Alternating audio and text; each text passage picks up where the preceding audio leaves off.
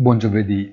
L'inflazione europea, almeno quella tedesca e almeno a febbraio, stando ai dati preliminari, non sembra avere molta voglia di scendere. Mentre Lagarde dice che i tassi saliranno quanto necessario per riportarla al target ambizioso del 2% con i tempi corretti, l'economista irlandese Lane, sempre membro del comitato esecutivo della BCE, si affretta a tranquillizzare gli animi evidenziando come si intravedano segni di rallentamento della folle dinamica dei prezzi.